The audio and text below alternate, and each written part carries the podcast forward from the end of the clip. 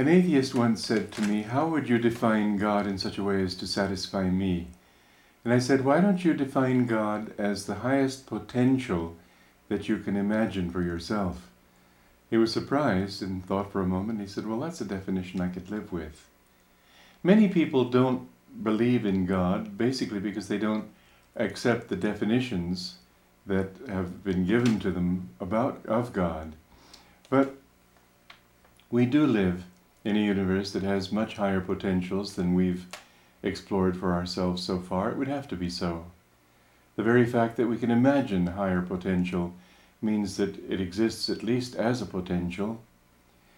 And to call that potential conscious is inescapable in a universe in which the reality underlying everything seems increasingly to be consciousness. And so to call that consciousness God is a very natural thing. But when we think of God, even if we believe in God, we tend to think of, of that reality in mental, intellectual terms. Whereas the totality of consciousness has to include all the things of which we are conscious, including love, joy, peace, kindness, compassion.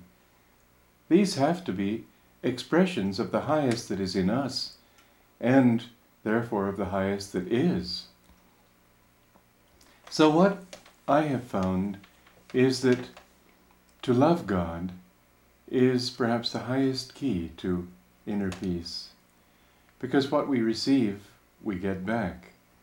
And what, what we put out, I mean, we get back. And what we put out, we also expect to get back. So it's not only that we are treated kindly by people if we treat them kindly, that's usually true, but not always true. But in our own expectations, when we treat others kindly, we somehow expect kindness from them because that's our mental state, even if they themselves don't share that state. And so to love God is to feel not only His love, but the expectation of His love. It's to feel at rest in the universe is to feel at peace wherever we go, knowing that we are secure, that even though life gives us many ups and downs, there is something there guiding us and sustaining us. Now, if one doesn't live that, he may think what a lovely sentiment. But if he lives it, if he lives the things that we've been talking about, if he lives the practice of daily meditation, he discovers that in fact there is some kind of reality there sustaining him. That even in the worst circumstances, somehow things suddenly seem to go right. And nothing ever really goes wrong. And even when things go contrary to one's own desires, one discovers in the end that they were exactly the best thing for him.